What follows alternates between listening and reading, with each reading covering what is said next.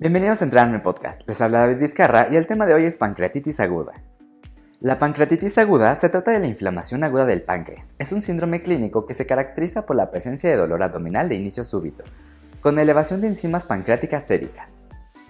En Estados Unidos es la segunda causa de hospitalización por afección gastrointestinal y representa la quinta causa de muerte en pacientes hospitalizados.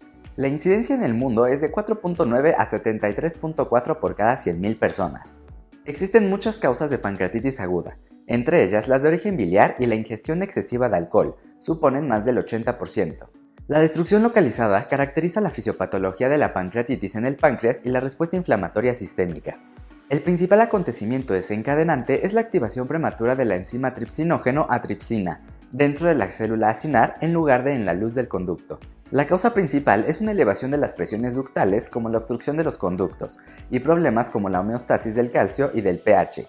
Muchas toxinas responsables de causar pancreatitis causan depresión del ATP, aumentando las concentraciones del calcio intraacinar, que pueden estimular la activación temprana del tripsógeno a tripsina activando enzimas como la elastasa y la fosfolipasa. La clasificación de Atlanta es el parámetro para determinar la gravedad de la pancreatitis aguda, identificando presencia o no de insuficiencia orgánica con o sin complicaciones locales o sistémicas, dividiéndose en leve, moderadamente grave y grave. Las complicaciones de la pancreatitis aguda se pueden dividir en locales y sistémicas. El cuadro clínico inicia con dolor abdominal agudo en epigastrio o periumbilical, transfictivo de gran intensidad, con irradiación a ambos hipocondrios o en cinturón hacia región lumbar, acompañado de náuseas, vómito y fiebre.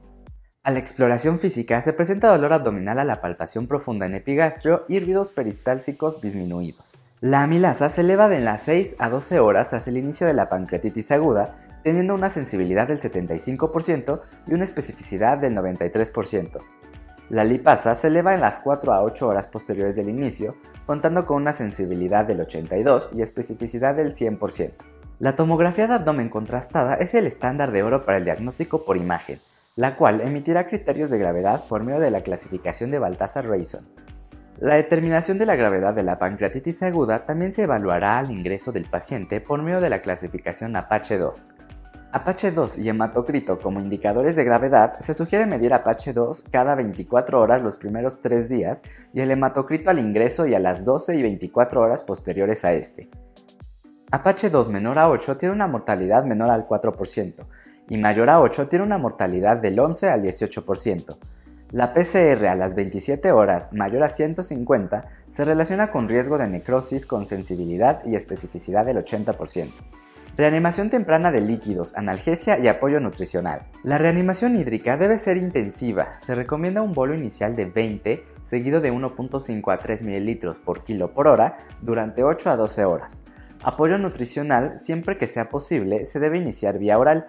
En caso de tolerancia, se emplea la dieta por vía enteral y como última opción la nutrición parenteral. En cuadros de PA leve se sugiere iniciar la vía oral cuando ha cedido el dolor abdominal y no es necesario el uso de narcóticos. El paciente tiene peristalsis, ha desaparecido la náusea y el vómito al disminuir el dolor a la palpación profunda. No se justifica el uso de antibióticos de forma profiláctica en la pancreatitis necrosante. Los pacientes con necrosis pueden presentar signos de sepsis relacionados o no con insuficiencia orgánica.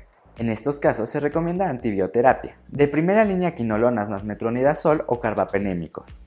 El 33% de los pacientes con necrosis desarrollará infección concomitante. El tratamiento es el desbridamiento quirúrgico. El manejo de la necrosis infectada, independientemente de la técnica utilizada, se basa en la extracción máxima de tejido necrótico y drenaje del tejido infectado. La mortalidad general de la pancreatitis aguda es del 5% y del 3% intersticial, 17% necrosante, 12% en la necrosis estéril y 30% en la necrosis infectada. Con esto terminamos el repaso a pancreatitis aguda. Les habla David Vizcarra para Entrenarme Podcast. Nos escuchamos en el siguiente tema.